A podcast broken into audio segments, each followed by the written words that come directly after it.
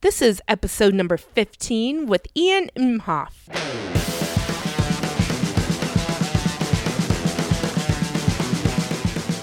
Welcome to the I Love Music podcast. My name is Jen Fedor. I started the I Love Music podcast to inspire people who love music, encourage people who work within the industry, and to hear each person's unique story. For this episode, I got to talk with Ian Imhoff. Ian is a jack of all trades when it comes to the music industry. He has worked in marketing, tour and artist management, to now being a senior publicist. It was great getting to hear his stories from visiting Abbey Road to hearing how he got to work day to day with the Lumineers. Here is my interview with Ian.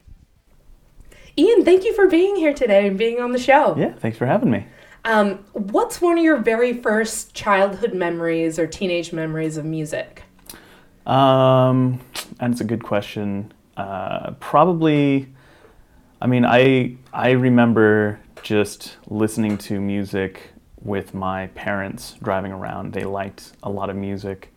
Um, not it wasn't cr- you know not a ton of different types of music but but Yeah. they listened to a lot of music you know i remember i remember there being a lot of music in the house when i was a kid and especially when we would drive around so probably that kind of stuff listening to like classic rock and, and Cool. stuff with my dad and Where did you grow up? i grew up in a little town called ferndale washington Okay. uh, out in the middle of nowhere How did you decide to work in the music industry? What was kind of your journey and path? Um, I mean, it started, I think, when I was probably in uh, probably seventh, eighth grade. I was, uh, a lot of my friends were in bands, and I was not a musical person. Uh, I am more musical now than I, I had expected myself to be when I was a kid. But um, a lot of my friends were in bands, and I couldn't figure out how to be in a band. I couldn't, you know, I wasn't good at playing anything or, or singing. So I kind of uh, um, just started to do the business side of stuff. So I told my friends, I'd, you know, I'd manage your band, you know, whatever that meant. And uh, kind of went from there and just, uh, you know, started working with my friends' bands who were local and then booking shows and started my own little record label when I was 16 and released local stuff. And then, you know, just kind of built up through the Ferndale music scene, which there was that was me. That's all it was. Yeah, it was me and yeah. me, me and my friends. And then Bellingham is where um, I put in a lot of work uh, doing promotions and label stuff and uh, touring and managing bands and stuff like that. And then I moved to Seattle and kind of built from there. So. Uh, what were some of the first bands you managed? Uh, the first band I ever managed was a band called the Chelovex. Okay. They were a horror punk band in the thread of uh, um, the Misfits or the Vandals or Murder City Devils from Seattle, which was kind of like our, you know, our hometown, uh, our, our close by guys. And then uh, there was another band, Black Eyes and Neckties, that was kind of like in that horror rock genre. So we kind of modeled ourselves after those guys. And then uh, I worked with a jam band called Savage Henry, which is a rever- reference to the um, Fear and Loathing in Las Vegas. Uh, they were a very like Phish type jam band, but they were the big band in town, and so I kind of worked with those guys. Um, and then just variants on all those guys, different other little bands and stuff. So That's cool. Um, what was what was like the music scene back? What was happening 'Cause since you lived in such like a small small town? yeah, not I mean not there wasn't much. You know, it was mostly um, it was mostly punk bands. Uh, You know, Savage Henry was this jam band. We would do we'd throw shows in barns and we'd throw Cool. shows at uh, you know parks and stuff like that. And then um, you know the, we we would invade Bellingham every once in a while and go do. Uh, Stewart's was this re- uh, this uh, coffee shop that Okay. did open mics and they booked show, all ages shows. And then we started working with uh, uh, places like Wham, which was Welcome All Ages Arts and Music. They were an organization that put on all ages shows in town, and uh, you know, kind of built into that. And then there was a lot of like, there was like a church scene too that like the you know churches would do battles of the bands kind of things and stuff. yeah. You know, us all being very non-religious people, which was really funny, and going and do those kind of things. Yeah. But you know, you did it for the exposure because it was guaranteed 200 kids come out every night, and and you kind of do that. So, um, you know, there was a lot of that. But yeah, I mean, it was very slim pickings. There was probably only about six actual bands in that town that would Mm-hmm. play. That you know, and everybody was in high school because once you graduated high school, you stopped being in bands or you Yeah. moved or whatever because Right. it was you know one of those one of those little towns that nobody stuck around in. So. So from doing all like the D, uh, you know, do it yourself like shows, how did you make your way over to Seattle? Um, Seattle's a funny story because it was, uh, you know, we tried to. I tried to figure out how to do it as a living in Bellingham, and it wasn't working out. It worked for a while, and then it Yeah. just, you know, couldn't uh, couldn't sustain it. So, um, I kind of made hastily made the idea the the the uh, choice to to move to Seattle. So I just kind of hit up everybody I knew in Seattle, uh, asking if anybody had any jobs or anything, and and uh, randomly. Uh, this venue that I had done a few shows at in the past uh, was looking for somebody to do marketing and in a junior position, and uh, they kind of just gave me a chance, and then I accepted that position and ended up moving to Seattle about a week later. Um, but within that week, another venue hit me up and was like, "Oh, hey, you want to do marketing for us too?" And luckily for me, both venues were very different. Uh, didn't didn't have a lot of crossover, so I was able to con them into letting me work at both places because it was you know it was very like Yeah. they were paying me in cash under the table for Right.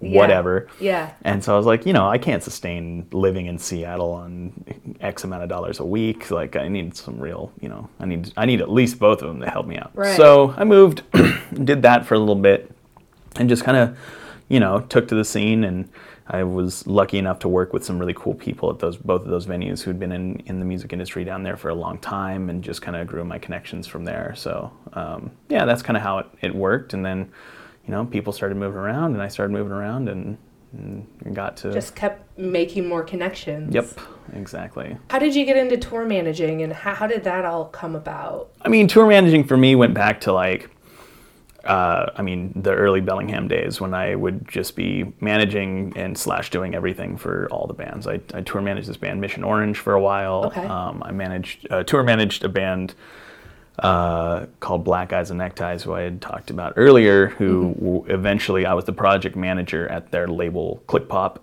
um, and I didn't do a lot of tour managing with those guys because they had a guy, Rich, who uh, was the bass player, but also was a big, you know, a pretty big tour manager at the time. Yeah. So we went. I went and did. Um, I went and did a run with them in the UK, which was probably my biggest tour, not biggest tour that I've managed, but longest tour maybe I've, that I've managed. Um, and uh, yeah, that was fun. We did. Uh, they were doing a few shows over there. Um, they just got signed to William Morris, and so I kind of went over to work both with the band, but also I stayed in London for a week and just you know took meetings with labels and tried to get them some deals over there and, and Cool. stuff. So What uh, out of tour managing? Um, I mean, because you're always trying to solve problems, trying to. Do you have any? Do you have any stories where like, in the nick of time, like? yeah, I mean, I feel like yeah. I feel like every every show is kind of like that. You know, Yeah. it's nothing ever goes 100% smooth. So there's always something. Um, I mean, you know, I've shown up to venues that didn't have a sound system. you know, that we had to figure that stuff out of. I've shown up to venues that, you know, we were promised X amount of things on a rider and we didn't have, and then you know, have to you have to, you know, make make the the band happy and stuff like that. Um, I haven't ever, I've never had one of the big horror stories. I got a lot of friends who, you know, but again, I haven't tour managed a ton. Right, It's kind of one of the, it's kind of one of the side jobs that I'm available to do if needed, Yeah. but not something that I've Yeah. like ever done uh, on a regular basis. So I don't, I don't have any really good stories Yeah. as far as that's concerned. But uh, yeah, You've done you've you've like done a little bit of everything from the marketing to PR to management to tour management. I like to think of myself as a utility player. You know, I like to be able to walk into any situation, regardless of what it is, uh, uh, whether it's management or you know project managing for a label, which I've done in the past, or tour management, or being a promoter of a show. Um, you know, PR is what I'm doing right now. So any of those things, I like to be able to walk into a room and be able to do something, um, and and not, you know, which which is a blessing and curse because it's one of those things where I will be at a show uh, that is not one of mine that I have no I don't know any of the bands. I don't know any of the venue. Like, and I just walk in. If something goes wrong, it freaks me out, and I ha- I feel like I have to do something about it. yeah. Which, and then yeah. I just have a bad time because I'm like, it's not working. This isn't the thing that's right. happening, and yeah. and and so it's it's a blessing and curse. But I mean, I, it's it's always come in, in handy. I like to know. I'd rather know a good amount about everything than too much about one thing because I feel like you don't right. you don't really get a good grasp of everything if that's the way you you you know are thinking about the world or seeing the world. So um, I think just in general, I really enjoy the fact that I can kind of walk in and do whatever needs to be done if, if necessary. So yeah, yeah, yeah. I know for me sometimes when I go to shows and I it's like one of my friends' bands or something like that, and then like the mic isn't on during like the one like part of the song and I'm like I'm looking back at the sound guy. Oh yeah. I'm just like, "Oh my gosh." I I have been that asshole who's jumped on behind a board before and been like, "You need to fix this," and they're like, "Who are you?" And it's like, "It doesn't matter who I am. Just fix the damn sound because yeah. It's bad." Yeah, yeah. I I've it's, done that a couple times, and just... I shouldn't do it, but I do it I do, anyways. Because yeah. I mean, you know, people yeah. pay money to go see something good, and I don't want to. Yeah. Like, if I have the ability to help something, I, am going to try and try and figure it out. But uh, yeah, yeah, yeah. So so that's kind of thing. But I mean, like as far as everything that I've ever done, like I, management is what I always come back to. Um, yeah. In the end, you know, I'm. Um, I'm having fun doing this this PR thing right now, which is you know a different, totally different thing for me um, historically, but uh, and it's fun. But uh, yeah, I mean, management's the thing that I always like because I, I feel like it gives me the most amount of artistic control uh, as someone who's not an artist. Right. Um, well, not a musician or you know a visual yeah. artist or whatever i feel like it's kind of it allows me to put my own spin on art and give give you know give me a a, a palette or you know a, a, some type of thing to, to play with. And because it's it's really fun to figure out different ways and different approaches. And you know i think too many people are too cookie cutter about what they think like oh you need to do this this and this in this order. And it's like no it's not like that. Everybody's different. Every band's different. You have to read it. You have to it's very I, have been told is very difficult uh, by a lot of people, and it's it is hard at times. But I I get the most enjoyment out of it. I think so. So there is no like one way to you know to break in to the industry. Do you have any you know suggestions or encouragement or words of advice? Don't for... suck. I mean that's really that's really at the end yeah. of the day what it is. I mean. Yeah. Um, you know, there's. Uh, I was actually talking to a friend today uh, over coffee about, you know, they they're a recent transplant to LA, and they're, you know, he's like, wow, we've we've just gotten all these show offers, and the Echo, like the the people at the Echo have really taken a shine to us, and and everything's cool. And he's like, I, I don't know why, and I was like, because timing you know it's timing it's you don't suck you know you're a good band you, yeah. you do cool stuff like just just do that. I think, you know, I think one of the biggest problems that a lot of bands fall into, and I, I see this in, you know, I've seen this in other cities that I've lived in, I see it here sometimes, depending on where it is, but you don't don't become famous in your own city. I think that's like a big a big issue that a lot of bands have that have the potential of breaking out into a national audience um, they become city famous, yeah. as we like to call it. Uh, and you know, like great, you're on the cover of the weekly, and you're on the you're on you're getting played on locals only, and you're getting played on all these things, and you know whoever. But what is that doing? Is that translating into sales other places? Is that getting people attracted to you? Are you are or are you even good live? Like are you know, I think so many people get caught up in making something in the studio that sounds great and then when they go out and do it live it's not a it, it not even if it's not great but the show's not there. Yeah. you know i've seen so many people where it's like here's this great song that's on SoundCloud and it's got 200,000 plays and then i'm like cool. And i go see it live and i'm like what the fuck have you been doing? Like you your show isn't good. You're yeah. you're not you're you're not practiced. You look scared on stage. Like what are you doing? So it's just it's really you have to work on the whole package. Yes, you just continuously working on the entire package. Your visuals, your sound, your ability, your quality, your live show. um, you know, making sure that you know what your identity is and you brand it correctly and, and you're not, you know, and spend a little money. Don't, don't, if you want to really do it, you're to have to spend the money, the upfront, like to do it. You know, people aren't to do you favors forever. So, yeah, I mean, it's just, just be good, first of all. Like, Yeah, I yeah. think, you know, I say, I say to a lot of people and, um, and artists, you know, we're in the music business. And yeah, it's business, but you got to remember the first word in music business is music. And if you, the music's not good, if the quality of the art isn't good, then, you know, you're not gonna do well. Even the worst big bands, even bands that have like you know that that tour and are big and are you know selling tickets and you know even if you think they're bad, well, there's mm-hmm. something about them that isn't, and it's might not be for you. And I think a lot of people get in their heads about what their personal tastes are and get too hung up on that because you know and you don't look around. You don't go go to shows. Go support the scene. Go see people.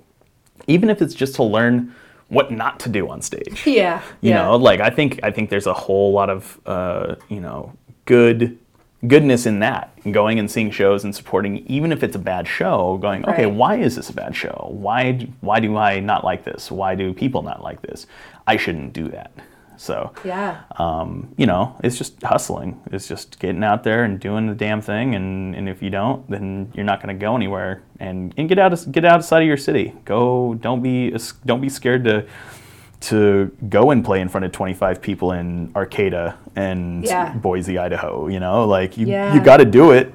Yeah. Or you know, even if you're selling even if you're selling 500 tickets in in L.A. or Seattle or Portland or wherever you might not be worth a damn outside of it, but you got to go do it. Right. Because nobody cares if you're worth 500 tickets only in Portland.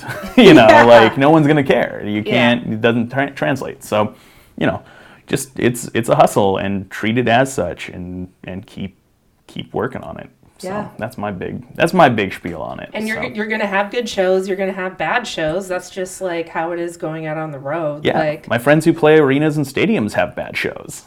Yeah, and they have good shows and you're gonna feel great after a good show and you're gonna feel like shit after a bad show and it doesn't matter if it's in front of five people or 50,000 people you know it happens so don't get scared and caught up on that stuff like people you know i feel like that's a lot of it too like people get so caught up on like oh i don't want to I don't want to do that. I don't want to have a bad show, or this is this is a weird. And go into if it's a bad show, go into it with as much gusto as you're to go into it with a good show. Don't go don't go and play in front of 20 people and be mad that you're playing in front of 20 people. Like play like you're in 20 th- in front of 20,000 because I've seen bands who do that, and those are the bands that you know do the thing. They they break through and they they go and do their next thing. So yeah, that's awesome. yeah. Uh, do you have any fun stories from your travels and just working in the business?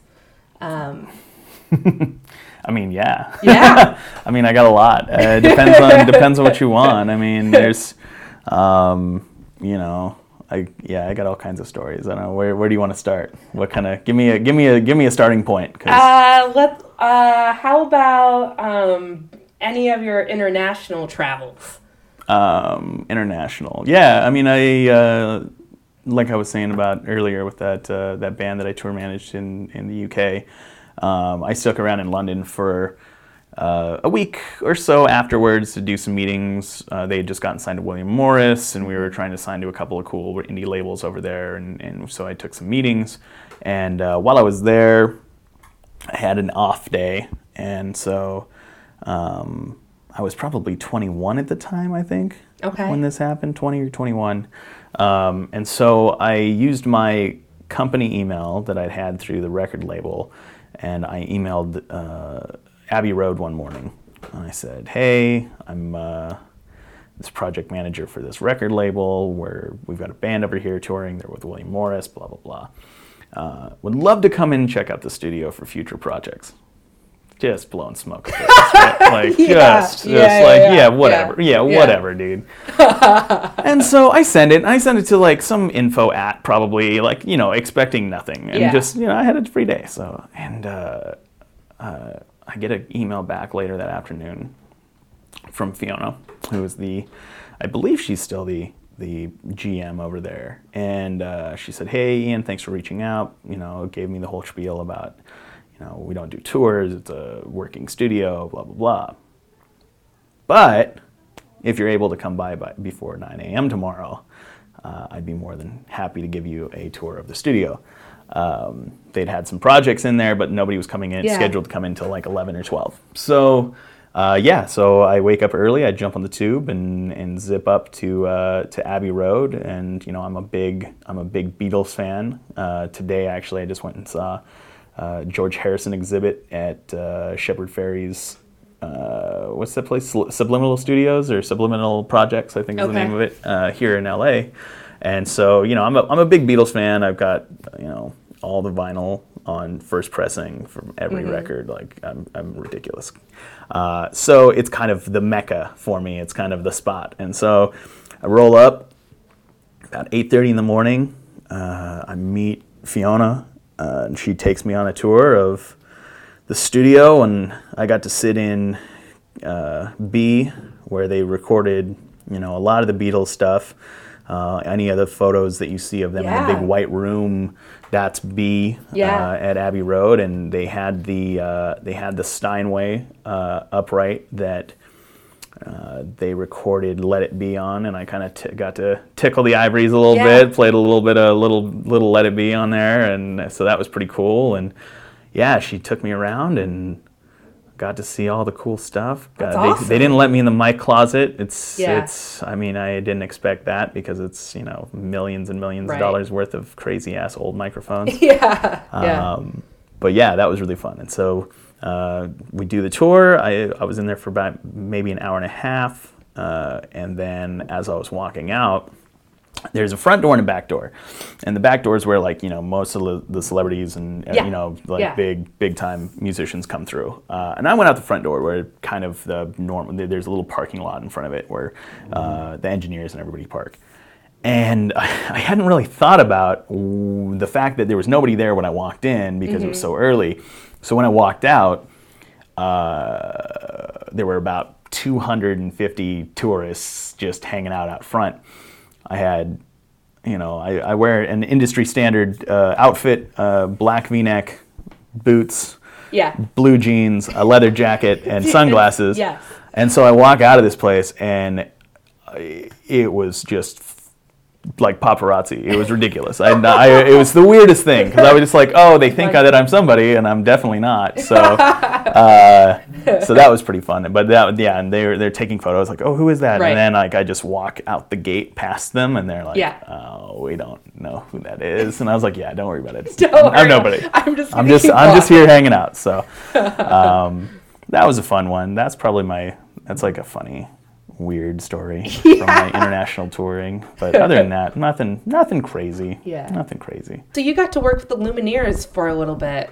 Uh, how was? How did that come about? Um, random series of events kind of uh, fed into that. Um, the f- very first South by Southwest I went to, I was in a manager's panel with uh, I don't remember. It was it seemed like a kind of a uh, pyramid scheme. They were trying to make a, a manager union or something. It was very Oh, strange. And so interesting. I was sitting in there, and there was a person sitting in front of me, and and uh, her uh, her badge was kind of hanging off to the side, and I it flipped around, and I noticed that it said Seattle on it. So I was like, oh, I should say hi. Yeah. And so uh, after the panel, she gets up, and I run over to her. I'm like, hey, uh, I saw that you're from Seattle. I wanted to say hi. And uh, her name's Kristen Green. Um, who is uh, the manager of the Lumineers, but at the time was uh, she had just moved to Seattle and was working uh, with some bands that I was aware of at the time, and uh, so we just kind of kept in contact. We exchanged cards and, and kind of kept in contact for a while uh, before until I moved to uh, Seattle. And she was one of those people that I hit up. Yeah, hey, do you have anything yeah, for me? yeah, yeah, yeah. Um, and she didn't at the time, so it was fine.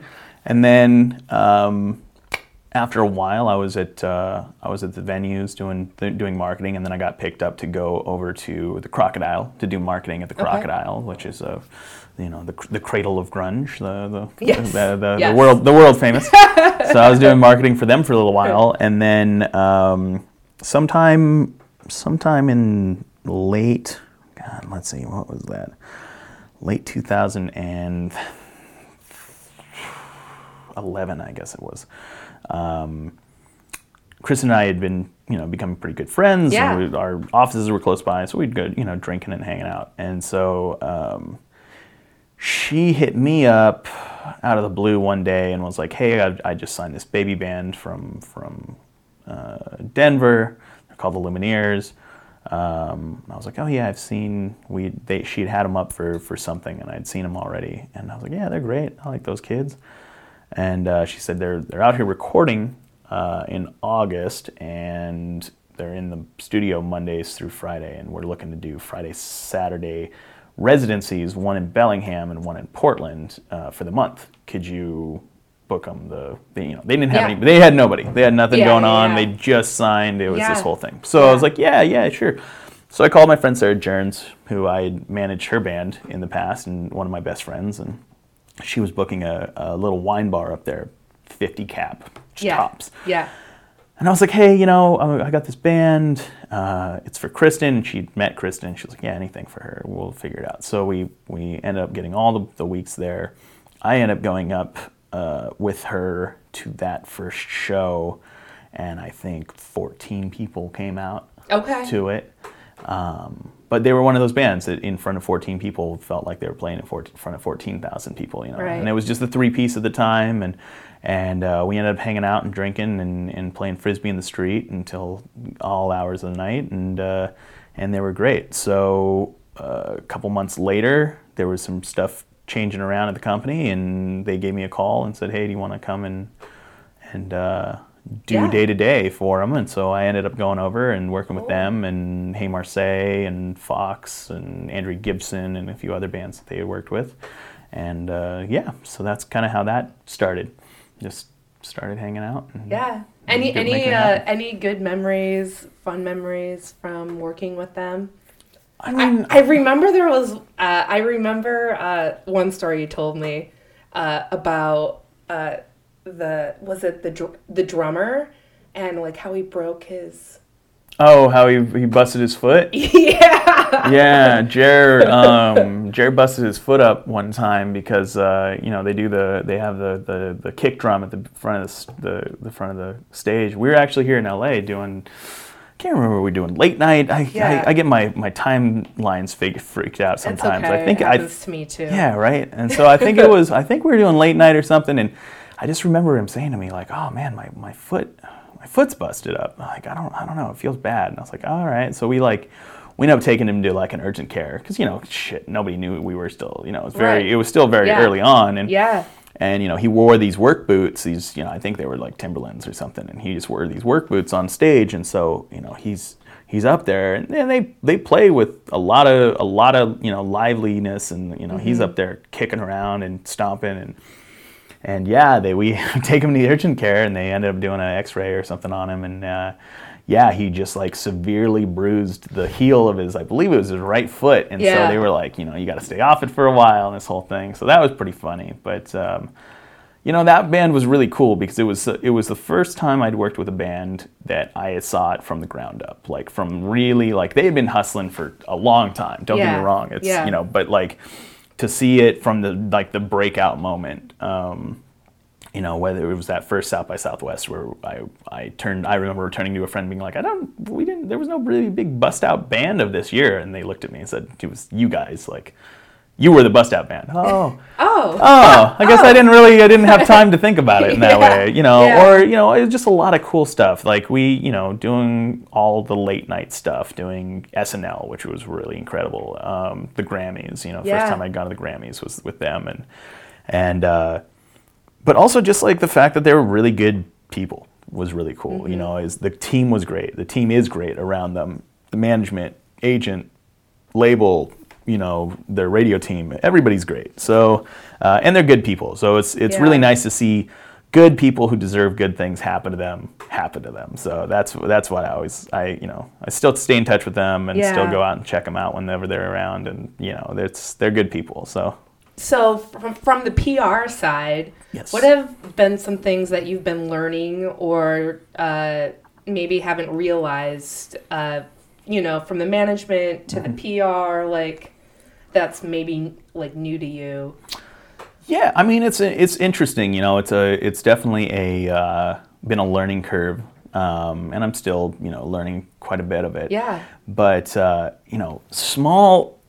I think I think this I think the the smaller it's been it's surprising to me how much the smaller blogs it's hard to get a hold of. Like it's Yeah. um, you know, I, I've been having conversations w- with a lot of different people, managers, other publicists, other, you know, labels, uh, friends of mine who are, you know, different places. And, uh, you know, because when I kind of came in, I felt like it was very hard to get stuff. And I said, what, what's this about? And, you know, kind of the consensus is it's, a, it's an interesting time to be in PR because um, editorial more so than anything, kind of is dead for the most part. Yeah. Um, you know, and I hate when people throw around those kind of terms of like, oh, this is dead, or this. Right. You know, we just had that whole rock, indie rock is Indie dead rock, thing, or yes, whatever just yeah, happened, and everybody yeah. jumped all over it. But it's it's interesting because editorial, uh, from a historical standpoint, from what I can tell, from what I've learned about it, is that it was kind of one of these things where.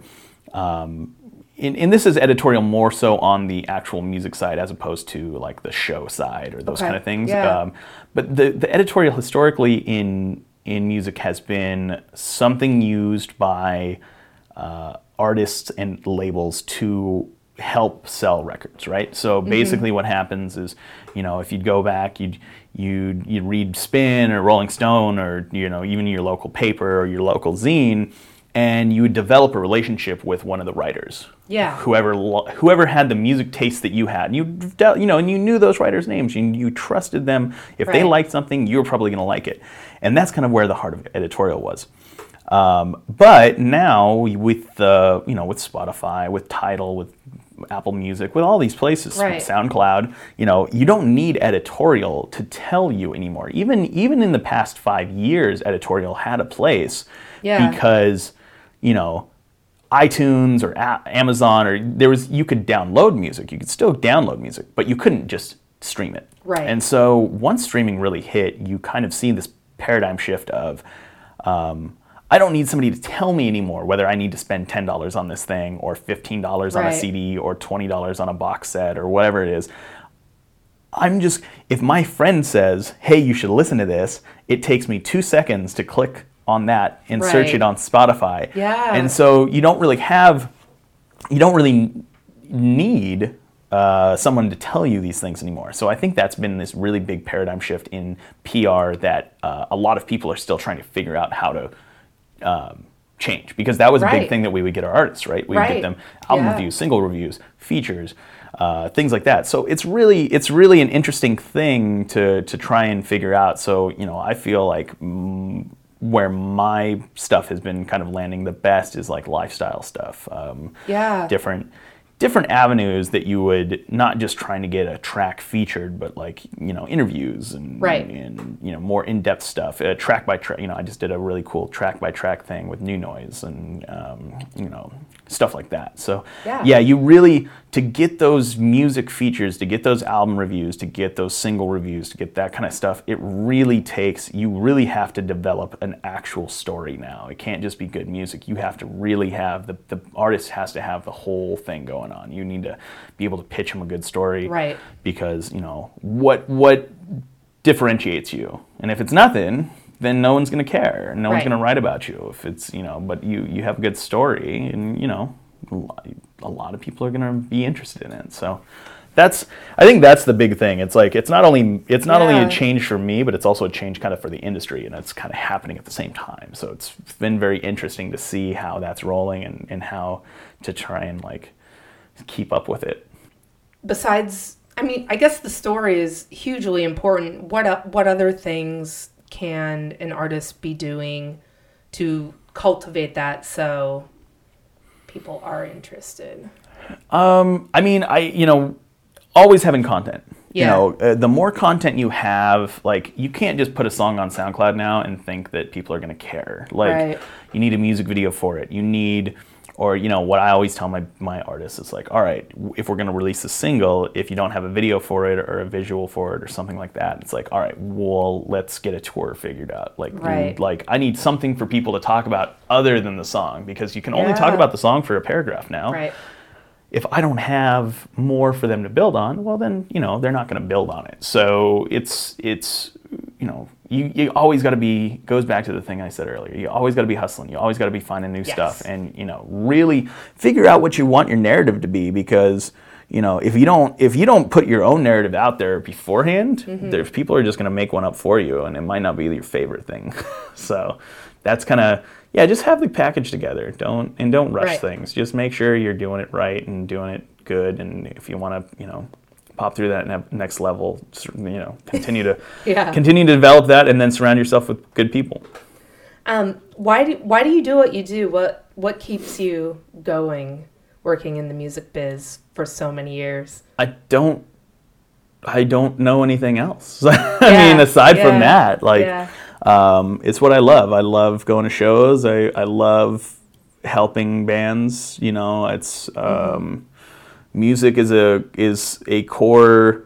I think I, I you know when they ask people how what you identify, you know, whether your your race or religion or your your uh, you know gender. or what- I think I re- I think I the first thing on that thing I would put is music. Like I I That's I, why you love music. exactly it's exactly it is. It's my other question. right? I mean, it is. It's it's like I don't know. There's something there's something that's so visceral about music to me. It's when I listen to music, it's it, it affects me in a different way than if I watch something or if I'm, you know, like whatever other people get off on. Like people Yeah. are stoked on stuff Yeah. and I just don't like it's the thing that always is there and it's the thing that always makes me happy and it's all you know it's i don't know that's about it i don't i don't have a really good No, like crazy answer for it No, it's that's just that's what i do so That's awesome. that's what i do Well, thank you so much for doing this interview today. totally yeah thanks for having me